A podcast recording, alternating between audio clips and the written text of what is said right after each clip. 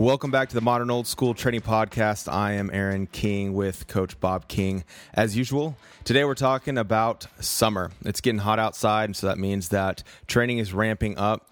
Uh, kids are out of school, and it is just full on run, jump, lift. Is just get it in. And so it's summertime, and we want to kind of talk about summer training programs, what the purpose is, uh, what to think about, what to avoid, and how does it really impact you as an athlete uh, in your sport, sport specifics. And we're going to really kind of break down some of those elements.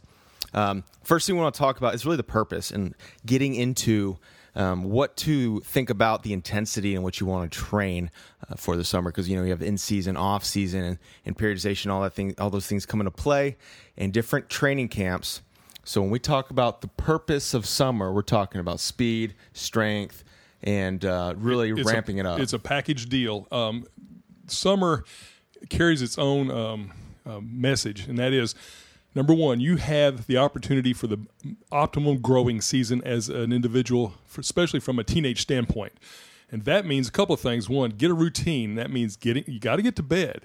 Get your sleep because a lot of these summer programs start early in the morning, and sleep is your recovery time, but you don't have the stress of school and a lot of other extracurricular activities, so you can kind of catch up and grow. And so that's important all sports, all genders, because that's what your body wants to do. It wants to grow and mature. So right, talking about the growth. Talking about the growth. Yes. We, so now, how does that affect? Let's kind of talk about the the effect of the intensity of the training and the duration of the training. Um, obviously, you have more time. Yeah. And so uh, we're, You're, we're able to season. non-scientifically i call it absorb the training which is really pretty accurate because what you end up doing is you train you stress and stimulate the body it goes into recovery mode that produces growth um, pressure or stress on bones can help stimulate that growth solidify them ossify them etc and so what you want to do is take advantage of the opportunity to go in work out hard and then take that recovery and let the growth take its own course And, and, and days of the week. Um,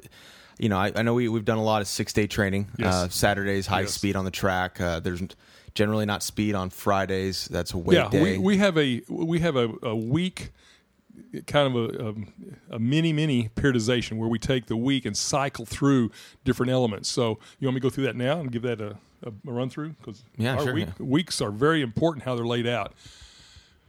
The weights, the lift will be determined by sport. We'll talk about that in a minute. So there could be anywhere from a four day to a three day and, a, what we call specials. We have a one week special uh, for some aggressive older athletes where we lift five days in a row, but we only do that for one one week. Most of the time, average is three days. So we break those days into training themes of the lift. So, for example, we do total body in, in our program, and so what the Monday theme is pr- pretty much going to be chest, back, and legs, all the major, the heavy, big muscles. Wednesday is kind of a balance day, I call it, because we do a lot of dumbbell work. So whether it's a press or a curl or whatever, single leg movements to make sure the left and right side of the body are as even as possible. Friday, since we're not doing speed work or what running on Friday, is back to a, a total body, but the, the muscle groups get major lifts. You know, uh, we might do some push presses for the shoulders, bench, squats with a bar, uh, if that athlete is uh, profiled for that, and then we do more explosive training on Friday, some sorts of some sort of jump or something. And on Wednesday, as the summer progresses, we do more of Olympic style lifting, and on Friday as well. To go with that, we have the running program and we do Monday through Thursday with multiple themes, and that is zero to 10 on Monday. We just do as much as we can to make your first step fast and explosive. Coming back on Tuesday, we're into change of direction. We do lots of different cone and ladder and combination drills. Wednesday, zero to 30. Get off the start, get your stride going, check your running mechanics and technique, and see how we can make your whatever you have to run better. You know, 40, 60, 100, those type of things. Thursday, we go into as sports specific as possible change of direction because at some point, sports diverge. An offensive lineman and a volleyball setter are going to do different things. So we're going to divide up as much as we can into sports specific types of change of direction. Nothing on Friday, track on Saturday. Now, the track on Saturday is a speed day. I've elected to really not go out past 150 meters so that we only run at most 50 of the meters on the curve and in, into the straightaway for um, a, um, a good burst. And we have multiple types of programs that we build around that. So that's kind of a snapshot. And of course, Sunday is off. That's a snapshot of our week. And throughout the summer, to kind of merge periodization into this, summer is a macro cycle. It can be, depending on where you are, anywhere from 8 to 12 weeks long. And what we do is take that, the mi- microcycle, down from that becomes the mesocycle, which is we change programs every two weeks, um, especially in the lifting area, and start adjusting our running. The the um, microcycle is the week I just described. So I went to the end and worked back. The uh, cycles are very important because in the first part of June, we're working on speed primarily and strength. Conditioning is secondary as we build it into the running. But once we get into July and we're looking at training camps coming up for multiple sports, we start bringing in a heavier conditioning element.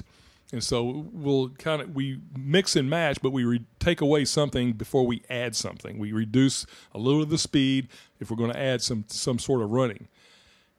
And to help with the generic type of a conditioning test, since athletes have so many different conditioning tests they have to take, and we have so many different schools represented, we go on the track in July and run a mile sprint, and we run 150 meters, 120 meters, and 100 meters in different increments that come up to about, I think, 100 yards short of a mile. But it's all fast, so we keep our speed theme alive 4 150s, 5 120s, 6 100s. Um, so that's kind of a, a real quick look at everything we do without a detail of every of every day right now. But there's a message in there, and I just want to make this clear to everybody. What you didn't hear me say is you know the first day of June training, we're busting it. Now we're busting it, but we're not we're not using it up. I've seen too many kids come in after the Fourth of July break, and they're they're tired. They've just overtrained. They've pushed. You know, to their credit, they were excited, enthusiastic, and really got after it. But you really have to get after it with a schedule and control and design. And so, if you're trying to do everything every day, there's a wall. And so we do not send our athletes into training camp with dead legs. And so by ramping things up, taking things away, we're allowed the body to ab- absorb the training, adapt, and then be ready for camp. So freshness is important even at the end of a 10, 8 week cycle. All right. So there's there's a lot of information there. Um, I'm going to go back to kind of talking about the speed for for sport specific training. Yeah. Because your sport does not exclude speed. And so when we talk about the acceleration, the high end technique, the conditioning, and a lot of the running, now you're not going to put a tennis racket in a tennis player's hand for every day of training. You're not going to have a uh-uh. f- football player with a football. There's some sports specific things that are great for Thursday, sports specific day, where you're really focusing on maybe a quarterback in the pocket or a tennis player moving side to side with a racket.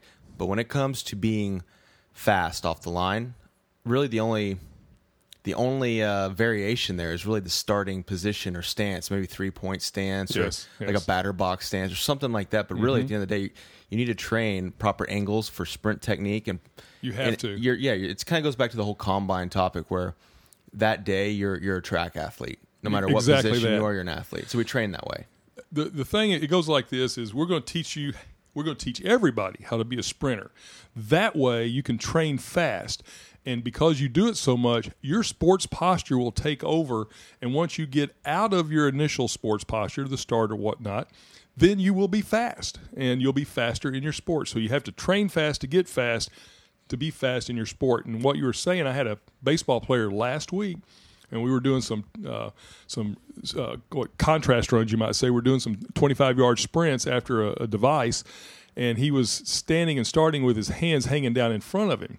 And I said, "All right, cock your arms to mimic your legs so that you can get a good takeoff."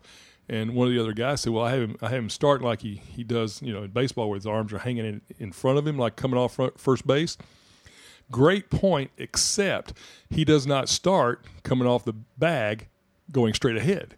So the point is, if you're going to start straight ahead, start at a mechanical advantage to be fast. Then on Thursday, we're going to put you at your starting position for whatever sport it is and teach you how to get out of that. But you're already faster, so you'll be out of it faster and know how to use your arms in whatever position they need to be in.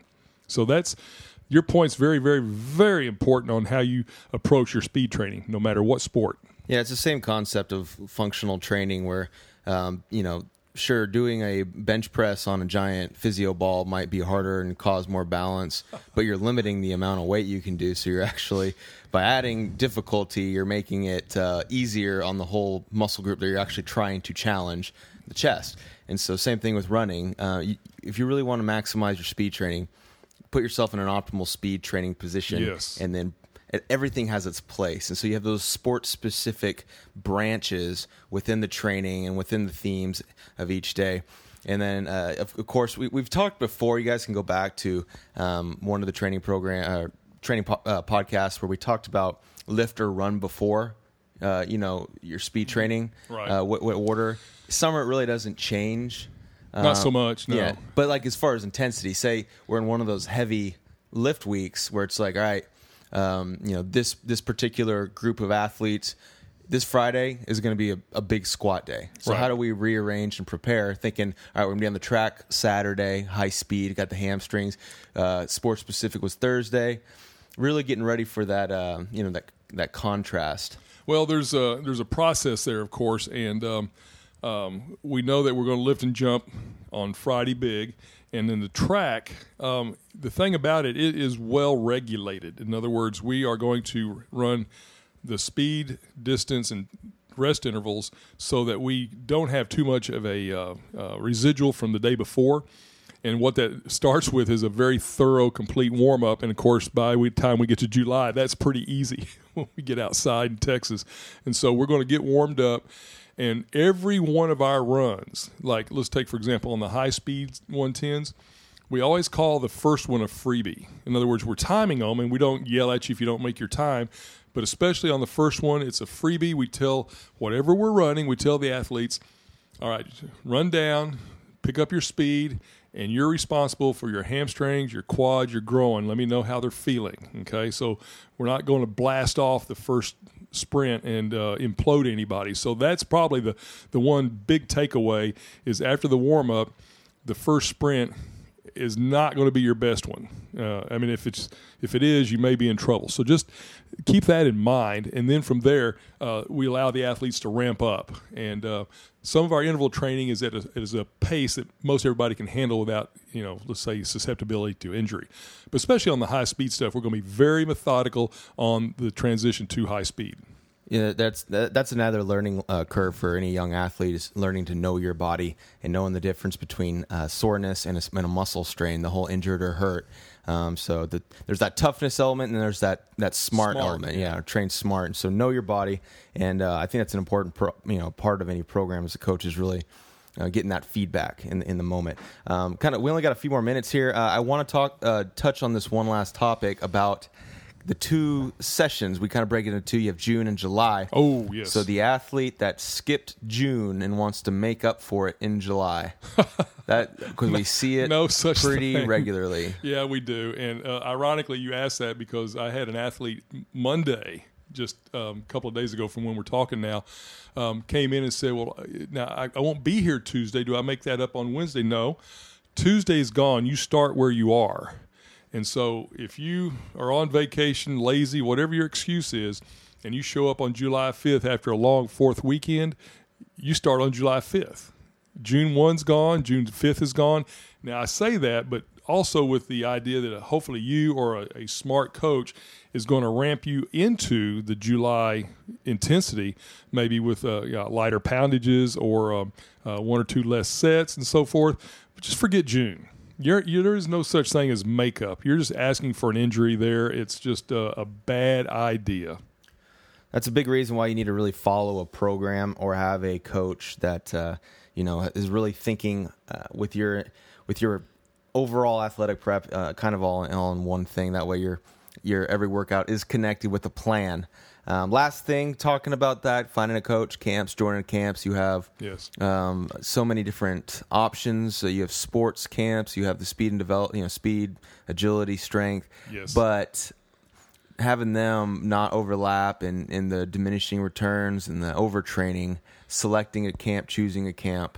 Well, keep an eye on your schedule. Uh, there, just before we get to the uh, athletic development camps, um, you have all your sports camps, whether it's football seven on seven, you know, volleyball, baseball, tennis, are always in season and playing something somewhere, and you you want to look at a training uh, athletic development camp that's going to help you. It's don't get don't get enamored by how hard something is. That's easy. If I want to make Saturday track run hard, we'll just go out and run 400s.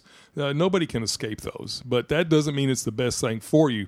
And there's reasons for that. It, it'll slow you down.